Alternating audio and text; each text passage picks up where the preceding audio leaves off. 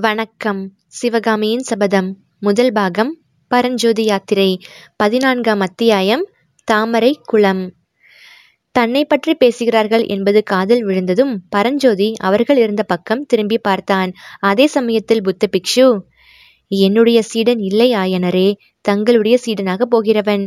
பரஞ்சோதி இங்கே வா என்றார். பரஞ்சோதி அவர்கள் அருகில் நெருங்கி வந்தான். அப்போதுதான் அவனை நன்றாக கவனித்த ஆயனர் வியப்புடன் யார் இந்த பிள்ளை? எங்கேயோ பார்த்த மாதிரி இருக்கிறது? என்றார். அப்பா உங்களுக்கு தெரியவில்லையா? அன்றைய தினம் மதயானையின் மேல் வேலி எறிந்தாரே அவர்தான் என்று உற்சாகத்துடன் கூறினாள் சிவகாமி. பரஞ்சோதி நன்றி அறிதலுடன் சிவகாமியை ஒரு கணம் ஏறிட்டு பார்த்தான். ஆயனரின் முகத்தில் ஆச்சரியமும் ஆர்வமும் பொங்கின. என்ன? என்ன? அந்த வீர வாலிபனா இவன்? என்ன லாவகமாய் வேலை எறிந்தான் மாமல்லர் கூட அதிசயிக்கும்படி. இவனுக்கு எந்த ஊர்? இத்தனை நாளும் எங்கே இருந்தான்? தங்களை எப்போது சந்தித்தான்? என்று சரமாரியாக ஆயனர் கேள்விகளை அடுக்கினார். சாதாரணமாக ஆயனர் தாம் ஈடுபட்டுள்ள கலைகளின் விஷயத்திலே தவிர வேறிதிலும் இவ்வளவு ஆர்வம் காட்டி பேசுவதில்லை. சித்திரவாச மலைக்கு போய்விட்டு திரும்பும்போது இந்த பிள்ளையை வழியில் பார்த்தேன். என்று பிக்ஷு ஆரம்பிப்பதற்குள்ளே ஆயனர் பரஞ்சோதியை மறந்துவிட்டார். ஆஹா அடிகள் சித்தர்மலைக்கா போயிருந்தீர்கள். அங்கேயுள்ள சித்திர அதிசயங்களை பார்த்தீர்களா? என்றார். பார்த்தேன் ஆயனரே அதை பற்றி அப்புறம் சொல்லுகிறேன். நான் வரும் வழியில் சாலை ஓரத்தில் இந்த பிள்ளை படுத்து தூங்கிக் கொண்டிருந்தான். இவனை ஒரு பெரிய நாகசர்ப்பம் கடிக்க இருந்தது. என்னுடைய கொல்லா விரதத்தை கூட கைவிட்டு அந்த நாகத்தை கொன்று இவனை காப்பாற்றினேன். இது நல்ல வேடிக்கை. தங்கள் திருநாமம் நாகநந்தி. இவனை நாகம் தீண்டாமல் தாங்கள் காப்பாற்றினீர்கள். இவன் எங்களை நாகம் கொள்ளாமல் காப்பாற்றினான். ஆஹா ஆஹா என்று ஆயனர் சிரித்தார். நாகம் என்பது சர்ப்பத்துக்கும் யானைக்கும் பெயரானபடியால் ஆயனருக்கு மேற்படி ஸ்லேடை பொருத்த மிக்க வினோதத்தை அளித்தது. புத்த பிக்ஷு இவனை நான் காப்பாற்றியதனால் பல காரியங்களுக்கு சாதகமாயிற்று. தங்களுக்கு இவன் ஓலை கொண்டு வந்திருக்கிறான் என்றார். ஓலையா? யாரிடமிருந்து? திருவெண்காட்டு நமச்சிவாய வைத்தரிடமிருந்து அவருடைய மருமகன் இவன். ஆயனர் ஆர்வத்துடன் எழுந்து என் அருமை சிநேகிதரின் மருமகனானி உன் பெயர் என்ன தம்பி என்று கேட்டுக்கொண்டே பரஞ்சோதியை தழுவிக்கொண்டார். பிறகு ஓலை எங்கே என்று கேட்டார். பரஞ்சோதி நாகநந்தியை நோக்கினான். அவர் ஆயனரே ஓலை காணாமல் போய்விட்டபடியால் வாலிபன் இங்கு வருவதற்கு தயங்கினான். அதற்காகவே இவனை நான் அழைத்து கொண்டு வந்தேன். இவனுடைய மாமன் தங்களுக்கும் நாவுக்கரசருக்கும் ஓலைகள் கொடுத்திருந்தாராம். அந்த ஓலைகளை மூட்டைக்குள் கட்டி வைத்திருந்தான். அன்று இரவு யானை மேல் வேல் இருந்த இடத்தில் மூட்டை காணாமல் போய்விட்டது. என்று நிறுத்தினார். அப்போது ஆயனர் ஆமாம் ஆமாம். யானை நின்ற இடத்தில் ஒரு மூட்டை கிடந்தது. அதை நான் எடுத்து வந்தேன். ஆனால் மறுநாள் கோட்டை காவல் தலைவர் ஆள் அனுப்பி அதை வாங்கி கொண்டு போய்விட்டார். போனால் போகட்டும். என் அருமை நண்பரின் மருமகன் என்று சொன்னால் போதாதா? ஓலை வேறு வேணுமா? சிவகாமி நம்மை பெரும் விபத்திலிருந்து காப்பாற்றிய வீரப்பிள்ளை இவன்தான். இவனுக்கு உன்னுடைய நன்றியை தெரியப்படுத்து. என்றார். சிவகாமி பரஞ்சோதியை பார்த்த வண்ணம் இவருக்கு நான் நன்றி செலுத்தப் போவதில்லை. இவரை யார் வீதிக்கு குறுக்கே வந்து வேலை எறியச் சொன்னது? இவர் பாட்டுக்கு இவர் காரியத்தை பார்த்து கொண்டு போவதுதானே? என்றாள். சிவகாமியின் இந்த கடுஞ்சொல் கேட்டுக்கொண்டிருந்த மூன்று பேரையும் சிறிது திடுக்கிடச் செய்தது. நாகநந்தி ஆயனரை பார்த்து உங்கள் குமாரிக்கு என்ன ஏதாவது உடம்பு குணமில்லையா? என்று கேட்டார். அதெல்லாம் ஒன்றுமில்லை சுவாமி. அன்று அரங்கேற்றம் நடுவில் தடைப்பட்டதிலிருந்து அவளுக்கு உற்சாக குறைவு ஏற்பட்டிருக்கிறது. அது ஏதோ அபசகுணம் என்று நினைக்கிறாள். சிவகாமி நீ உன் அத்தையிடம் போய் அதிதிகள் வந்திருக்கிறார்கள் என்று சொல்லு அம்மா என்றார். ஆகட்டும் அப்பா என்று சொல்லிவிட்டு சிவகாமி அந்த வீட்டின் பின்கட்டை நோக்கிச் சென்றாள். மண்டபத்தின் பின்வாசற்படியை அவள் தாண்டி கொண்டிருந்தபோது புத்த பிக்ஷு பின்வருமாறு பரிகாச குரலில் சொன்னது அவள் காதில் லேசாக விழுந்தது.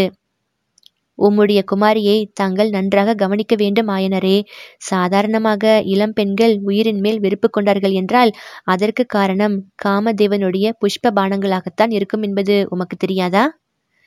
சிவகாமி தனக்குள் இந்த புத்த பிக்ஷு பொல்லாதவர் நெஞ்சிலும் நாவிலும் நஞ்சு உடையவர் இவருடன் அப்பாவுக்கு என்ன சிநேகம் வேண்டி கிடக்கிறது? என்று சொல்லிக் கொண்டாள் இரண்டாங்கட்டுக்குள் சிவகாமி நுழைந்ததும் அங்கே கலகல என்றும் சடசட என்றும் பலவிதமான சப்தங்கள் ஏக்க காலத்தில் உண்டாயின. பச்சை கிளிகளும் பஞ்சவர்ண கிளிகளும் அக்கா அக்கா என்று கூவின. நாகனவாய் புட்கள் கிக்கி என்றன. புறாக்கள் சடசட என்று சிறகுகளை அடித்துக் கொண்டன. முற்றத்து கூரை மேல் உட்கார்ந்திருந்த மயில் ஜிவ்வென்று பறந்து தரைக்கு வந்தது. அங்கிருந்த மான்குட்டி மட்டும் சப்தம் ஒன்றும் செய்யாமல் சிவகாமியின் முகத்தை அண்ணாந்து பார்த்து கொண்டு அவள் அருகில் வந்து நின்றது. இந்த பட்சிகள் மிருகங்கள் எல்லாம் சிவகாமி விளையாடி பொழுது போக்குவதற்காகவும் ஆயனரின் சிற்ப சித்திர வேலைகளுக்காகவும் இரண்டாவது கட்டில் வளர்க்கப்பட்டு வந்தன. சிவகாமி பிரவேசித்ததும் அவை போட்ட சத்தத்தை கேட்டு சி பேசாமல் இருங்கள். தலை வேதனை என்று அதட்டினாள். உடனே அங்கு அதிசயமான நிசப்தம் உண்டாயிற்று. சிவகாமி சுற்றுமுற்றும் பார்த்துவிட்டு இன்றைக்கு ரதியைத்தான் அழைத்து போக வேண்டும். ரதிதான் சத்தம் போடாமல் வருவாள். ரதி வா என்று கூறிவிட்டு மேலே சென்றபோது மான்குட்டி மட்டும் அவளை தொடர்ந்து சென்றது. மற்ற பட்சிகள் மௌனமாய் இருந்த போதிலும் தலையை சாய்த்து கொண்டும் மற்றும் பலவித கோணங்கள் செய்து கொண்டும் ரதியை பொறாமை ததும்பிய கண்களால் நோக்கின. இரண்டாவது கட்டை தாண்டியதும் மூன்றாவது கட்டு ஒன்று இருந்தது. அது சமையல் கட்டு என்பது அங்கு வந்த புகையினாலும் அடுப்பிலிருந்து வந்த பல வகை உணவு பதார்த்தங்களின் நறுமணங்களினாலும் தெரிய வந்தது தாழ்வாரத்தில் நின்றபடி அத்தை என்று கூப்பிட்டாள் சிவகாமி. ஏன் குழந்தாய்? என்று கேட்டுக்கொண்டு ஒரு மூதாட்டி சமையல் அறை வாசலில் தோன்றினாள். அதிதிகள் இரண்டு பேர் வந்திருக்கிறார்கள். முன்னொரு தடவை வந்தாரே கடுவன். பூனை போன்ற முகத்துடனே வந்த ஒரு பிக்ஷு அவர் வந்திருக்கிறார். என்றாள் சிவகாமி. பெரியவர்களை பற்றி இப்படியெல்லாம் சொல்லாதே கண்ணே. நீ எங்கே கிளம்புகிறாய்? ரதியையும் அழைத்துக்கொண்டு? என்று மூதாட்டி கேட்டாள். அப்பாவும் அந்த புத்த பிக்ஷுவும் ஏதோ தர்க்கம் செய்து கொண்டிருக்கிறார்கள். அது முடிகிற வரையில் நான் தாமரை குளத்துக்கு போய் வருகிறேன் என்று சொல்லிவிட்டு சிவகாமி சமையற்கட்டை தாண்டி சென்று வீட்டின் கொல்லைப்புறத்தை அடைந்தாள். கொல்லைப்புறத்தில் வீட்டைச் சேர்ந்தாற்போல் மல்லிகை முல்லை அலரி பாரிஜாதம் சம்பங்கி முதலிய பூஞ்செடிகளும் கொடிகளும் காணப்பட்டன.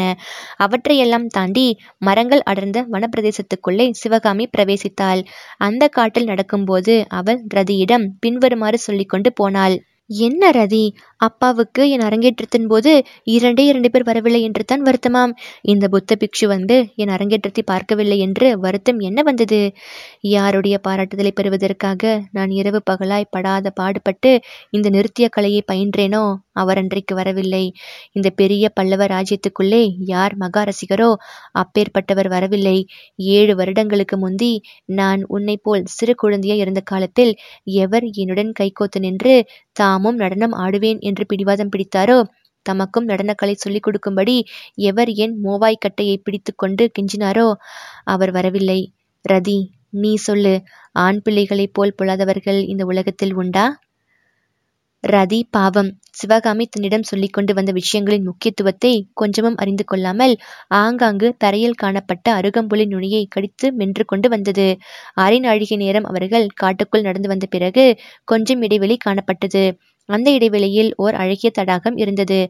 அதில் தாமரை செங்கழுநீர் நீலோத்பலம் முதலிய மலர்கள் செழித்து வளர்ந்திருந்தன. சிவகாமி அந்த குளத்தில் இறங்கி நீர்க்கரை ஓரமாய் நின்று தண்ணீரில் தன்னுடைய நிழலை பார்த்த வண்ணம் பேசினாள். ரதி இதை பார் அவர் மட்டும் இனிமேல் எப்போதாவது வரட்டும்.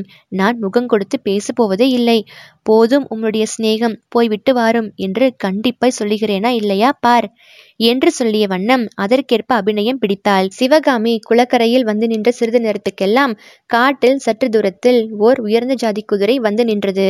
அதன் மேல் வீற்றிருந்த வீரன் சத்தம் செய்யாமல் குதிரை மேலிருந்து இறங்கி தடாகத்தை நோக்கி வந்தான்.